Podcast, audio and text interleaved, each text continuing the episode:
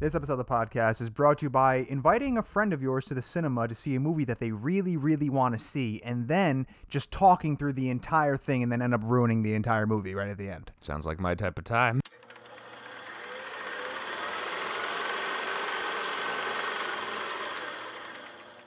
Hey everybody, welcome to Roll the Credits, the podcast. I'm Frank. I'm Zach. And today we are talking about some of the movies that have had the deepest impact on us.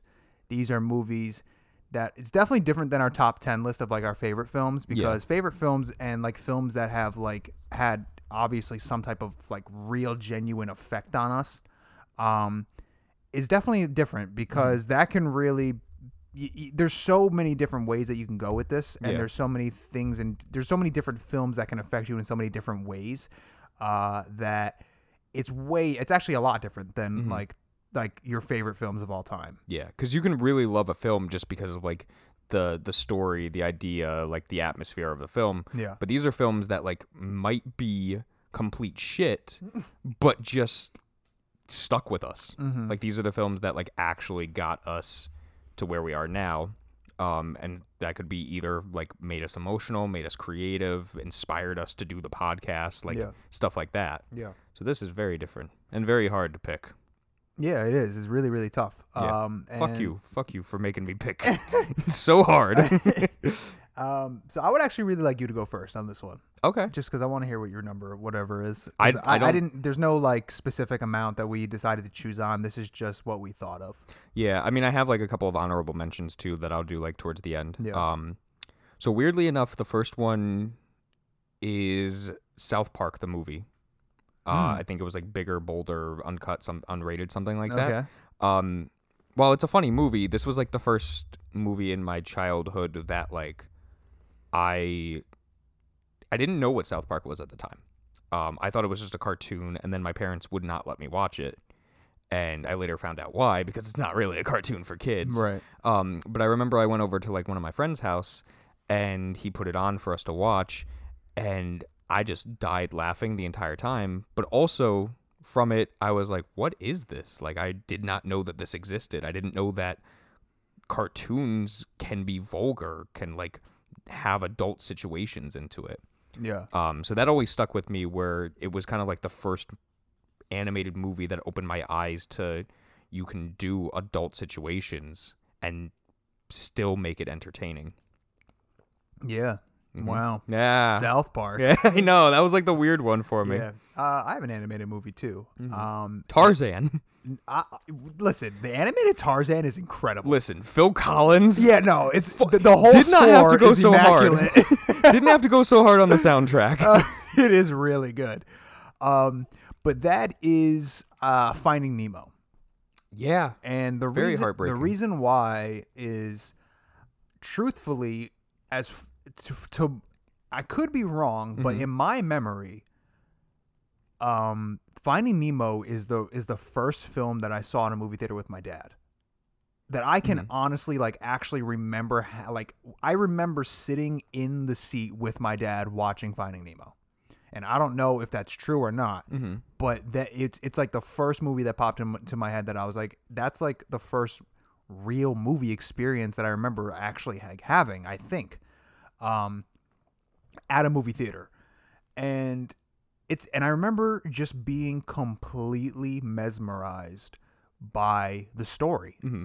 and me being however old I was, a young kid, and like genuinely caring about a like about a about a, a son and a, and a father who got separated, and and like really hoping that they find each other again. Yeah. And of course, you have the comedic relief of Dory. Mm-hmm.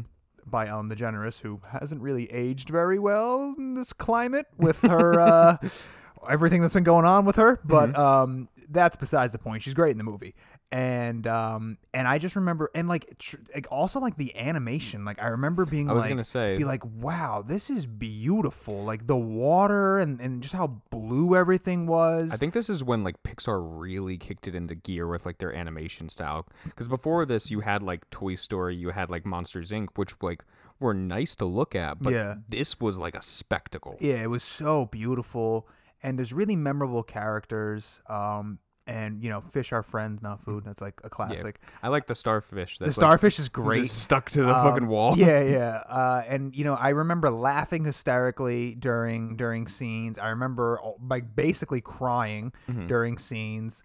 And it, it hit all the, you know, all, every emotion that I that I could have, that my little eight-year-old self could have had, you know? Yeah. Um, and and I remember just sitting with my dad, and I guess that's kind of like an important part of my entire movie, my entire, you know, love of film is because of my dad. Mm-hmm. So, like, that memory of, like, actually going to the theater with him and watching it means a lot. Nice. Um, quick, uh, like, honorable mention then, I'd...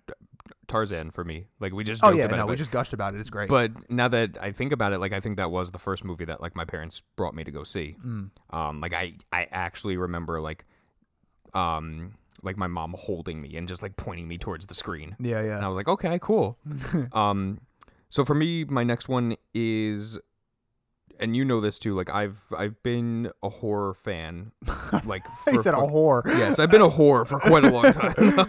I've been a horror fan for movies like probably since like I started watching movies. There yeah. was a good point in time where like that was the only type of movie I would watch. Um, and in that time, like I've seen very different horror films. Of course. Um, and over the time, I I got to learn that like okay, a lot of them are just like jump scare type stuff. Yeah. Like that's the best way to do it. Well, not the best way, but that's like the easiest way to do it. Um, and I think it was, what was it, like two thousand seventeen when Hereditary came out? And yeah, yeah. you took me to go see it. Wow. I and was there. Yeah, you were I there. I was for there it. for your next pick. Fucking one p.m. in the afternoon. Yeah. Getting out at like. And I think that, was the theater completely empty? Yeah, it was just us. It was just us. And like maybe one or two other guys. Yeah. Um. But yeah, like that was the film for me, like horror that like reignited horror for me, that let me know that like, oh my God, a horror film can be genuinely scary without relying on jump scares. Yeah. And since then, a lot of films have been doing it. Um, It Comes at Night is definitely one of them too. The Lighthouse, The Witch, um, most stuff that A twenty-four puts out. Yeah. Everything A twenty-four makes. Yeah. But it just reignited the fact that like, you know, you can have a horror film without just a fucking like crow hitting a door or right. like a toy like dropping on the floor yeah yeah and then like a, a witch like coming to scream at you right like, you yeah. can have something that like is genuinely scary for the fact that it is building and scary. Yeah. I mean, Hereditary um was an honorable mention of mine. Mm-hmm. Um because it was the first time, again, when I saw the movie, it was also me, my girlfriend, and then just one other couple like way behind us. Mm-hmm. And I was so excited about this movie, and I was talking about it. I watched the trailer like six times. I remember, I remember showing it to you, yes. and I was like, "Yo, we need to like, we need to, see we need this. to see this." And then I saw it first, and then I was like, "We need to go watch it." So then I wa- and then I watched it again with you. But it was the first time that I remember mm-hmm. that I was actually like jaw dropped in the theater because of what happened on the screen. Yeah. I saw something happens in the movie, and I literally was jaw dropped for like three minutes. And I was like, I don't know if this has ever happened to me. Like, I've never been like that affected by a movie. Mm-hmm. It's incredible. I love Hereditary so much. It's a great movie. So I also have a horror movie that I needed to mention. Mm-hmm. Um, and this is not nearly as good as a horror film as Hereditary. Is it Grave Encounters? no, no. no. um, but... Uh, a film that definitely ignited the f- me loving horror and gore. Mm-hmm. And that is the two thousand three, not the original, the two thousand three remake of the Texas Chainsaw Massacre with Jessica Biel. Mm. Not the greatest movie. And is I Is that can... the one where like um at the very end he just walks into like where basically like the video game cut off your, your location of where you could go? I don't. What do you mean by that? Like, it just ended with the fact of like him walking back into the darkness, but it like plainly oh. cut off of like street to black. I don't remember. I don't know. Um, I don't think so. Is that the one where like it's the one was... with Jessica Biel? So yeah. like it's the one where like the guy gets like his leg cut yes. off and he gets like hung on the hooks, mm-hmm. and then he puts like the salt on the wound and uh, but the bear trap too, right? I think there was a bear okay. trap in yeah, it. Yeah, I, yeah, I know which one. Um, and. I to this day I still think it's not a bad Texas Chainsaw Massacre mm-hmm. film. Like it's not a gr- it's not an incredible movie, But like, if you if you are a fan of just good old fashioned like um high tension and gore, mm-hmm. the the two thousand three version I think is admirable. By all, like, I don't think it's really bad acting. There's some really shocking, jarring moments in it. And I was way too young to see it. It came out in two thousand three, yeah. right? So I'm I'm eight years old when it mm-hmm. came out, and I saw it. And I remember I remember I saw Texas Chainsaw Massacre two because I was so excited, and I was like, it's so gory, it's incredible. But um, this movie really kind of ignited the fire of me loving horror mm-hmm. and loving gore. Like, I wasn't scared of Leatherface. I thought he was so awesome. Like, the the mask that he wore, I wanted I wanted to like I wanted to be him for Halloween. I wanted the chainsaw. I wanted to just, you know, murder people. Just kidding. Uh, but uh, I you know, like, it really really ignited a, a a real real passion for horror being one of my favorite genres of film in general. It was cool too, like, seeing the transition of like his outfit to to like this butcher, yeah, rather than like in the original where he wore a suit. And yeah, it was yeah. Kinda, like, it's kind of weird. weird. Yeah, it's like, it's not very scary to be like, oh, okay, three piece suit wearing a, like with a chainsaw. Yeah, as opposed to, oh fuck, dirty butcher with a right. chainsaw. Like, yeah, that's... wearing somebody else's face. Yeah, that's pretty terrifying. And I remember the the impact that it had of whoever whoever the actor was that played Jessica Biel's boyfriend. Mm-hmm. He he cuts off his face. Yeah. And then there's a scene where where she like sees Leatherface for the first time and he's wearing her boyfriend's face. Mm-hmm. And like, listen, I don't care what you say. That is horrifying. Yes. Like, that is a great concept of a film or mm-hmm. a great concept of a scene. It's so good. Yeah. I love that movie. I can watch that is maybe maybe that could have been in like my um, guilty pleasure films, cuz like mm-hmm. I I recognize that it's not a great movie, but I love but that fun. movie. And it definitely impacted, all, you know, just my my just love for horror. Mm-hmm. So speaking of like great scenes, um, my next one is probably the first film that I can remember where it showed me that you can have like a disoriented like setup and still be incredibly um, compelling, and that's Pulp Fiction. Um, the way that the film is set up is so unique and in such a way that I'd never seen before when I first watched it. Because listen, like, it's like, what, three or four stories? Um, mm-hmm. And it's just set up in a non-timeline order. Like, you have... Non-linear. S- shut up. These are the these are the words. I know words. um, but, like, stuff like with Bruce Willis's character, like, that whole story is before anything happens with um with... John Travolta and Samuel L. Jackson's story, right. But that one's told first, so it's so it, it's very like different. And at the time, like I I needed to watch it like a second time to fully grasp like what was going on. Yeah, but it was so compelling to me because it was set up in such a different way that not a lot of film like a lot of films try to like replicate it, and we've done a couple of films that try to do that, and I don't feel like anybody has been able to like fully fully do it the way that Tarantino did with Pulp Fiction. Yeah, I, I don't think Tarantino has ever been able to replicate it nearly as good as he did. Yeah, he tried he did it a little bit like The Hateful Eight. Yeah, uh, and like that, it was okay. Like mm-hmm. the way that he did it was like fine. Um, he did it with Reservoir Dogs, but like that was just like the beginning of what right, he could do yeah. with I mean, it. Pulp Fiction for sure was like the gold standard of it, and it's funny because like it's so weird that it was. I don't. I, I almost. I found it kind of strange of like how much of a phenomenon that movie became because mm-hmm. of that. But like everybody was talking about like it was a non-linear story. Like I, we we couldn't believe it. Yeah. It's it, this is groundbreaking. But it's like there weren't many movies that did it before, but there were a few. Mm-hmm. Um, and it's so strange because like books, like novels, are kind of almost always told like that. Yeah. Like they're, you know, like it's always like, you know, like you read a few chapters and then and then you meet this character and then all of a sudden they go back or, and like the next chapter they go back to like their early life or mm-hmm. whatever it was. And like with a novel, like you, you kind of just expect it, but for whatever reason, everybody saw it in a movie and was like, "This is incredible! Like we've never seen anything like this." Well, even like mystery fil- like books too, like yeah, are set right. up that way. Yeah. So like. It was not really like a new idea. It was just new for movies, I guess. Yeah. But um, it's a great film mm-hmm. and uh, definitely impactful. My next movie, probably one that you would never expect, uh, and Again, not a great movie, mm-hmm. but one that, man, oh man, did I have a, the time of my life watching this movie over and over again. And again, it has a lot to do with my dad. Mm-hmm. Um, but that is two thousand six, I believe it came out. Uh, The Pink Panther. Oh, the live action one? Yeah, mm-hmm. with um, what whatever his name is, Steve Martin. Yeah. What a what a time I've had with that movie. Um, it was the first time that I remember actually crying from laughing with oh, my really? Dad. So like specifically the scene where he's like trying to walk through the um have you ever seen that movie? I so it's weird enough that like they actually played it for us one day in class, like during middle school. Oh, okay.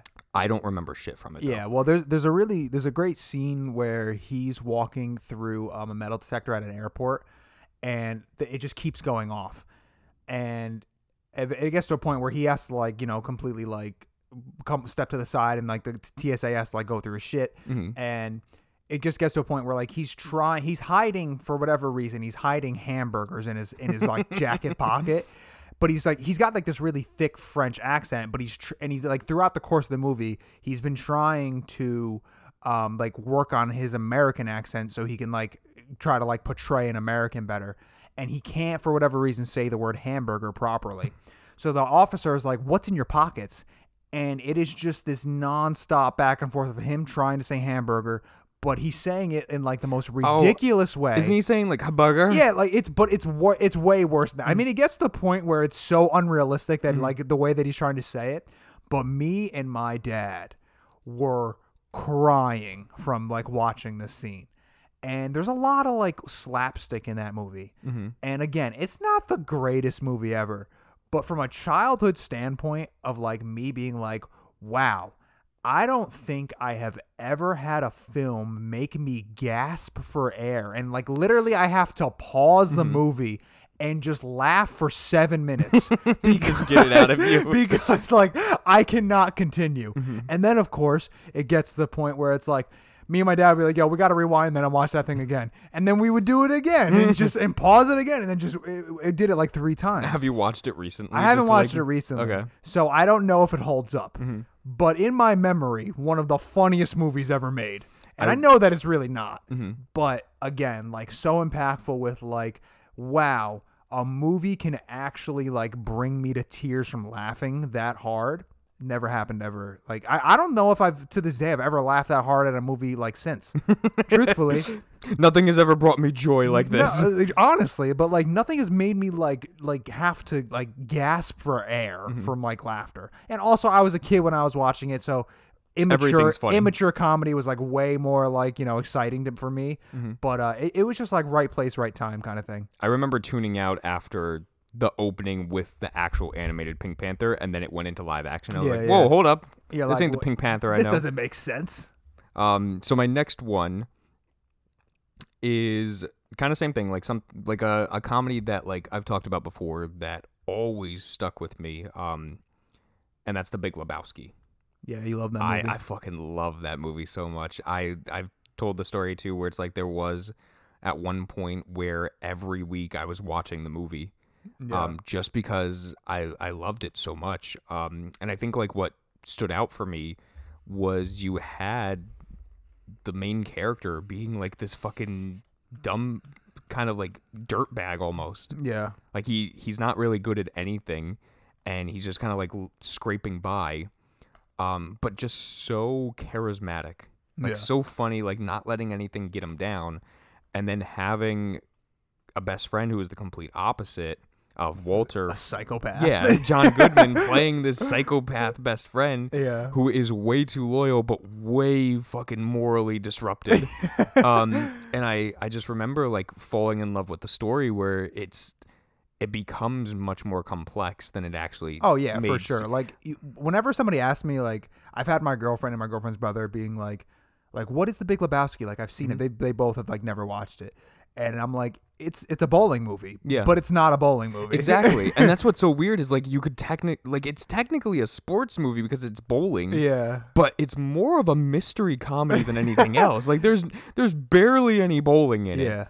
Yeah. Um, and that's that's where like it kind of caught me where it's like it was a weird way to mix genres that made you go back and forth of like what it actually was. Yeah. Um. So I love that movie because of that. Well, I also have a Coen Brothers film under under mine. Let me um, sit up for this one and get, well, get all situated. You know what it is. Well, I think you would, dude. You mm-hmm. would. Um, and that is No Country for Old Men, released mm-hmm. in two thousand seven. Absolutely. Um, and I, I don't know. I don't remember a movie making me sweat nearly as much as I was sweating during that film mm-hmm. until I hit Uncut Gems. Yeah. Like, Uncut Gems, I was, like, perfect, like, literally yeah, no, sweating. um, and... But the only movie that made me sweat like that before was No Country. Mm-hmm. Um, and it's, you know, of course, like, it's a cat and mouse game that it just is. You, you have a an incredible villain who's fucking horrifying. Yeah. The fact that, like, he has no emotion and just keeps getting he up ju- is what's scary. Yeah. Like, he's like a he's like a real life Michael Myers. I was going to say more like Terminator.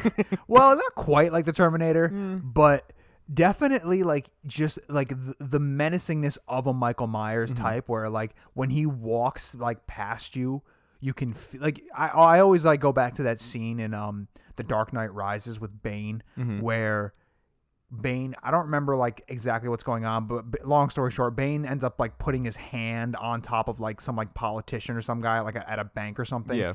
on his shoulder, and he's like, do you feel that? And mm-hmm. you know, and he's like, can you can you feel the power? And it's like, that's what you kind of get when you looked at um Antoine Chigurh. Yeah, Mister Chigurh, because he he first off, the worst haircut ever. Mm-hmm. But Uh, other than that, yeah, but, like, it's so scary looking, um, and the way that he walked, and and and I thought, like, I remember being completely astonished with the fact that he's using an air canister mm-hmm. as a weapon, because you there's no bullet, there's nothing to be traced with yeah. that. It's just it's com- just air. It's literally compressed air. Mm-hmm. So I remember just being like, that is one of the most scary and crazy villains ever in a film.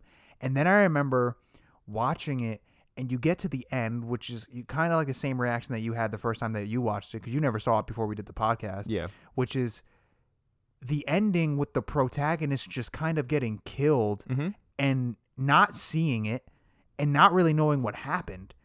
I remember just being like, wait, wait, wait a minute. Hold on, what's going on? And yeah. having to rewind it and being like, did I miss something? Mm-hmm. And then going back and be like, no, no, no, this is just how it is.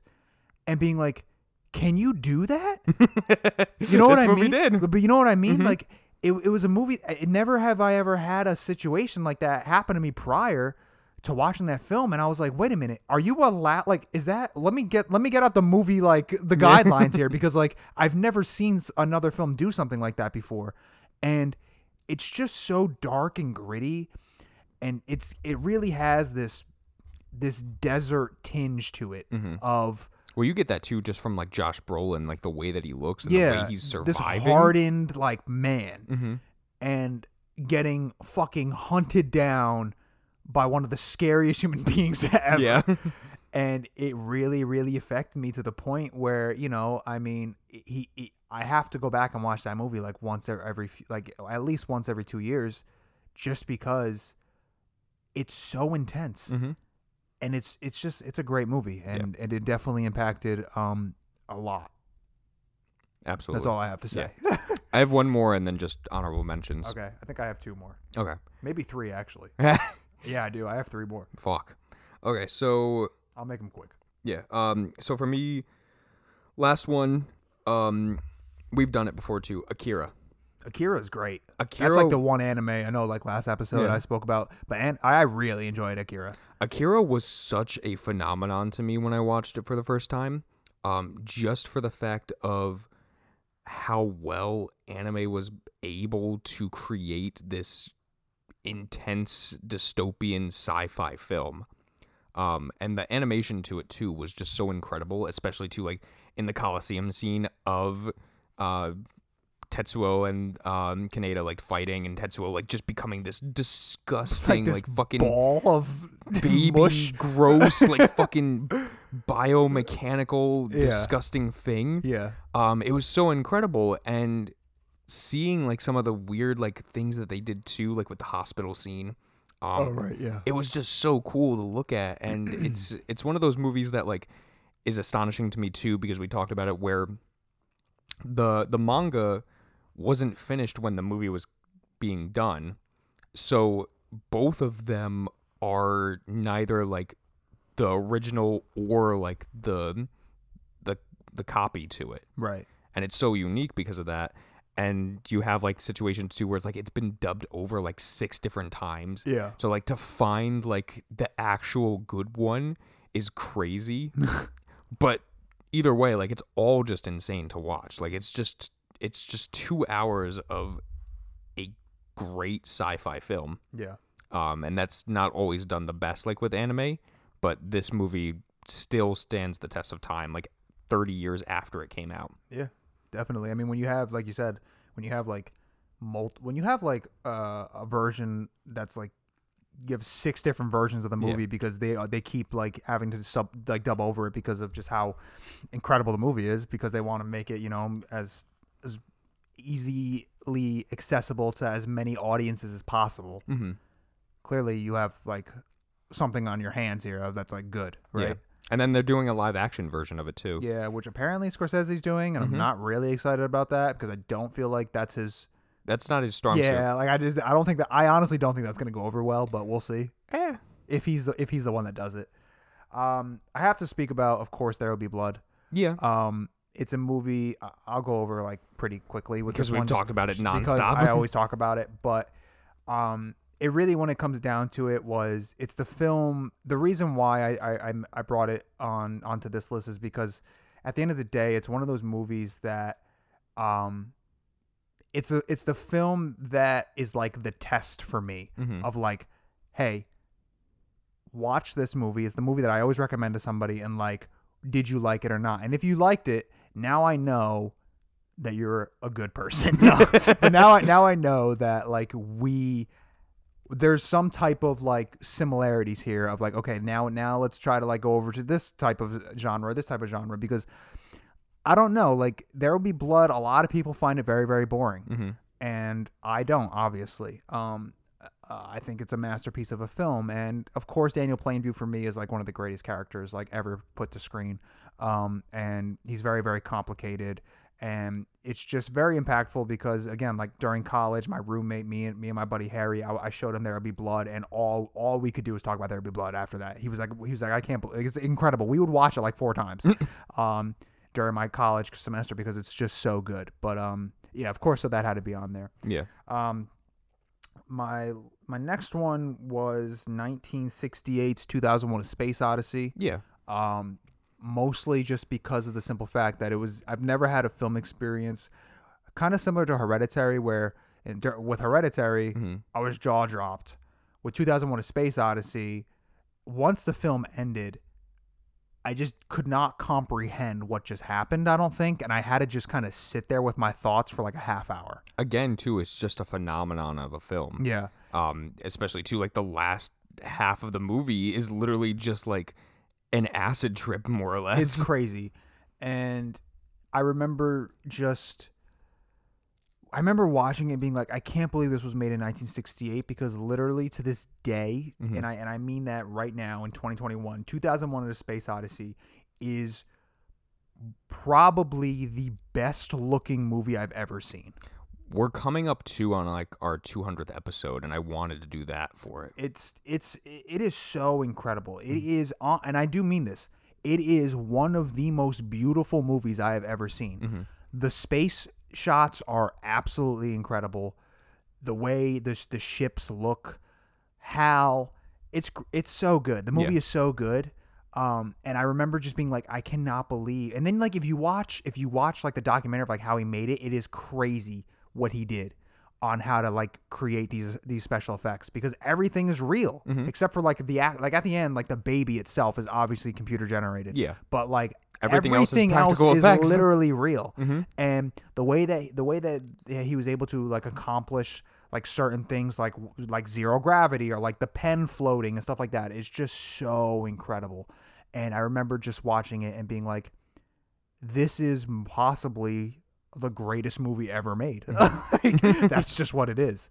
Um, and then my last one is, of course, uh, Francis Ford Coppola's The Godfather. Yes. Um, and I think mostly that just comes down to growing up in an in a, in a Italian American home, mm-hmm. um, and like my grandfather, like the songs that they would play, the type of music that they would play in the film, it felt like my house. It mm-hmm. felt like my home. The way that they spoke to each other, the jokes that they would make, the way that they would, the things that they would call each other, which is very like Italian, like slang and whatnot. The dead horses in your bed. The dead horses, yeah, the decapitated horses in my bed.